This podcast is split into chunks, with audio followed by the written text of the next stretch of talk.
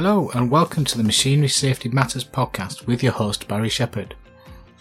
Today, I want to talk to you about risk assessments and what they are, and also what they are not. When you need to put a machine onto the market for the very first time or put it into service, you will most likely need to ensure it meets certain compliance requirements. Depending on where you are from, will depend on those requirements. The first stage where you are on a route to meeting compliance is to carry out a risk assessment.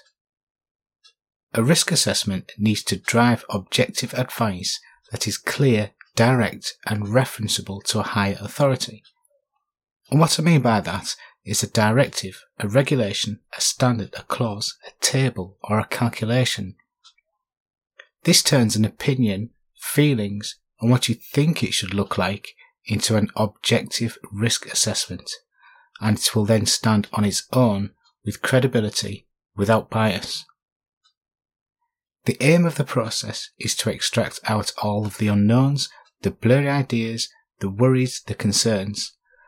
Don't worry about overthinking or coming up with things that are too extreme. The process will naturally filter out anything that is too far out there or unrealistic. A risk assessment should never be treated as a box ticking exercise. This just leads to contempt and a very dangerous one way street to creating a machine that has dangerous consequences. The result, after you've carried out the risk assessment, should direct and simplify multiple different opinions into a simple outcome. This outcome could use terminology as simple as low, medium, or high risk. This tells the designer, the manufacturer, or the user of the equipment the level of risk that the operators will be subject to when they are interacting with the machine. This should prompt a decision on whether the level of risk is acceptable for it to be used as it is, or if further work is required to ensure safety. What is left behind is an assessment that you can stand by that is quantifiable, repeatable, and truly reflective of the scenario under scrutiny. It also needs to be repeatable and have a common approach to any scenario. If you were to risk assess 100 different machines, you should be able to create an ordered list from the most safe to the least safe, even though they have different functions. If you follow and trust the process, take out your own thoughts and feelings, and detach yourself from the problem and you will get not necessarily the answer you want, but the answer you need, with sometimes surprising results. If you get challenged, which you will by the way, you can stand by the process and not feel that you are being personally accountable for the outcome. It makes it much easier when you can support any risk assessment with real and quantifiable data. You can even sympathise with the person who has designed a solution to meet the outcome. When it is done properly, it can be a very powerful tool. The aim of the risk assessment process is to assess the scenarios in which the machine could become dangerous. It's the repeatability of this process that gives the assessment its credibility and trust and can be applied across different industry related scenarios. So if you have identified one hazard on a machine and gone through the whole process to arrive at an evaluation of that risk, then going through the same process on a different machine should provide an assessment that is directly relative to the first machine in terms of risk. The same should be true where you assess multiple risks on different machines in multiple scenarios. You could, after they have all been evaluated, place them in an ordered line or in groups from low risk to high risk, and each of the risks will have a very close relationship to its neighbour being either higher or lower. This is very helpful, especially if you need a strategy on which hazards to deal with first and can help a business with balancing risk versus costs to ensure that the best practicable outcome.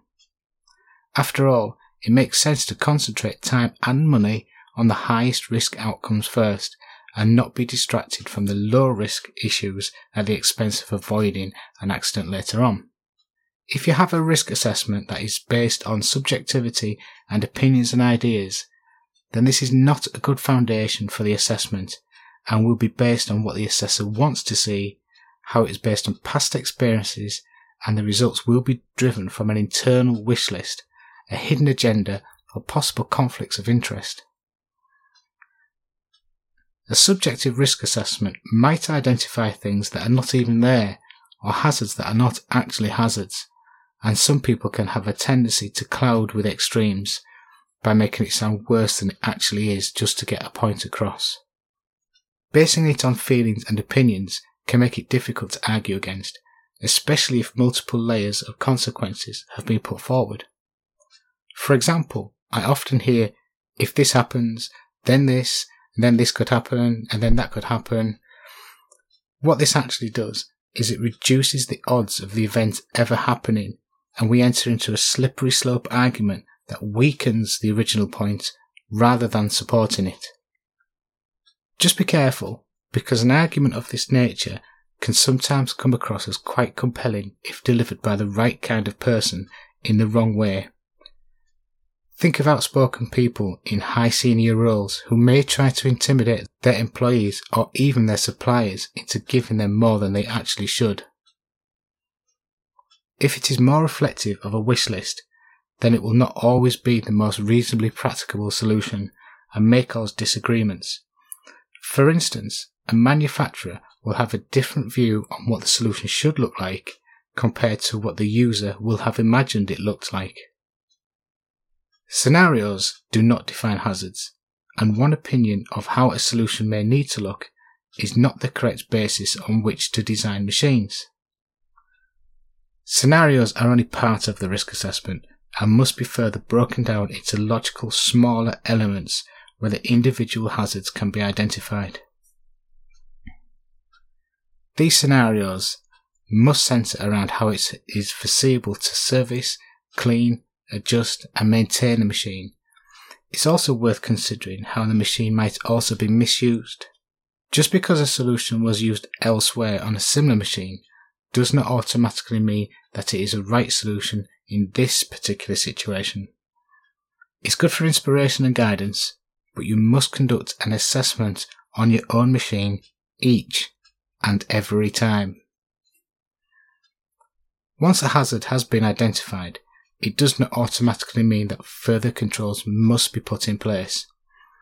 The risk assessment will determine what that initial level of risk is through estimating individual key parameters and then the evaluation will determine whether or not to proceed to the next part of the process. In turn, this will determine the safeguards and controls that need to be included as part of the design. Only once all of the subjective ideas and feelings have been captured, scored, and put through the risk assessment process will you be in a position to think about what the correct design should look like. The risk assessment, if done properly, will cut through all these arguments or support the original subjective opinions. If you think you are right, then there should be no need to fear doing the risk assessment. It will tell either way without judgment.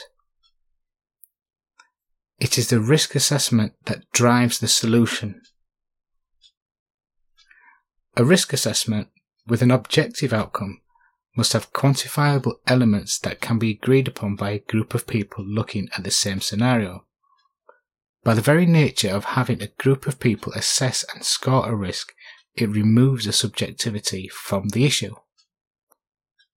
Everyone must have an opportunity to input their opinions on the risk assessment, and each one must be allowed to individually estimate each of the key parameters of the risk assessment. For instance, the discussion could be around an opinion on how many people will be exposed to a hazard. You could be discussing how often people will be in the area. Remember, this could be different for each scenario. It could be the likelihood of a person coming into contact with a hazard, or the consequence of coming into contact with the hazard. Different people see different things, so it's really important that everyone has an opportunity to contribute to the process. It is the job of the group or the assessor to determine what the level of risk is, and what are the necessary steps to reduce that inherent risk down to an acceptable level. The assessor is just the facilitator of the process, not the decision maker of the solution. Although their experience may offer suitable ideas, they cannot be relied upon in isolation of a risk assessment. It is the process that determines the outcome of the evaluation and ultimately drives the solution. When the risk assessment is completed, it is really important that it is transparent for anyone who receives it and can see how the evaluation was made. This is essential to driving positive change within any areas where a situation contains an element of risk. If you don't do a risk assessment, there is a real danger that the machines will be put into service that are not safe or compliant. It puts people at risk of injury and can damage the reputation of the business and of individuals. To not do a risk assessment is negligent of your legal responsibilities. It's also immoral to expect that someone else could use your machine and one day they may get injured just think it could be a relative of yours. It's also unethical of company policies and could damage the reputation of the business. To not do a risk assessment does not fit in with today's attitudes of how we operate a safe culture. We have moved on a long way from the Industrial Revolution, and there's no reason why anyone should be harmed at work. If you don't do a risk assessment, it will be very difficult for you to show that you have fulfilled your duty of due diligence. Risk assessments are not a one stop process where you do it once, stick it on a hard drive, and never look at it again. If done correctly, they can offer a great amount of value in their detail, not just on what has been done, but can be used to drive positive change. Instead of having to reinvent the wheel every time, you could build upon what has been done before, saving time to be creative and innovative with other parts of your machinery. It builds a deeper understanding of your machinery, which means you can develop more practicable solutions. It sets you ahead of the competition who might not go as deep as you will in your design. Risk assessments are a continual process that should be revisited every time a change is made. They are a great foundation from where you left off last time, but this does not mean you should copy and paste any risk assessment, but only use it as guidance for the very next assessment you should still carry out a risk assessment each and every time. Before I go over a summary of what I just talked about, I want to let you know about the next episode. In the next episode, I'm going to talk about definitions used in the design of safe machinery. This is a great foundation episode that will set you up for understanding machinery safety matters. In summary, don't base outcomes on opinions, for your risk assessment process.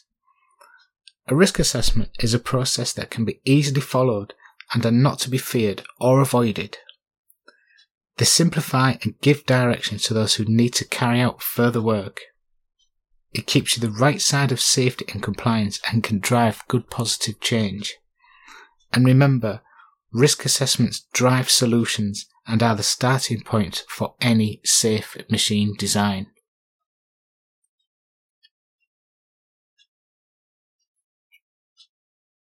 Thanks for listening to me. And if you know of anyone who would benefit from what I have just discussed, then please do share it. Also, if you have anything you would like to hear me discuss in an upcoming podcast, drop me a line in the usual social media channels. Also, check the show notes for important resources and links. If you liked it, then please hit that subscribe button. This helps make the show grow to reach more and get more people talking about machinery safety. So when machinery safety matters, remember the Machinery Safety Matters podcast. Until next time, bye for now.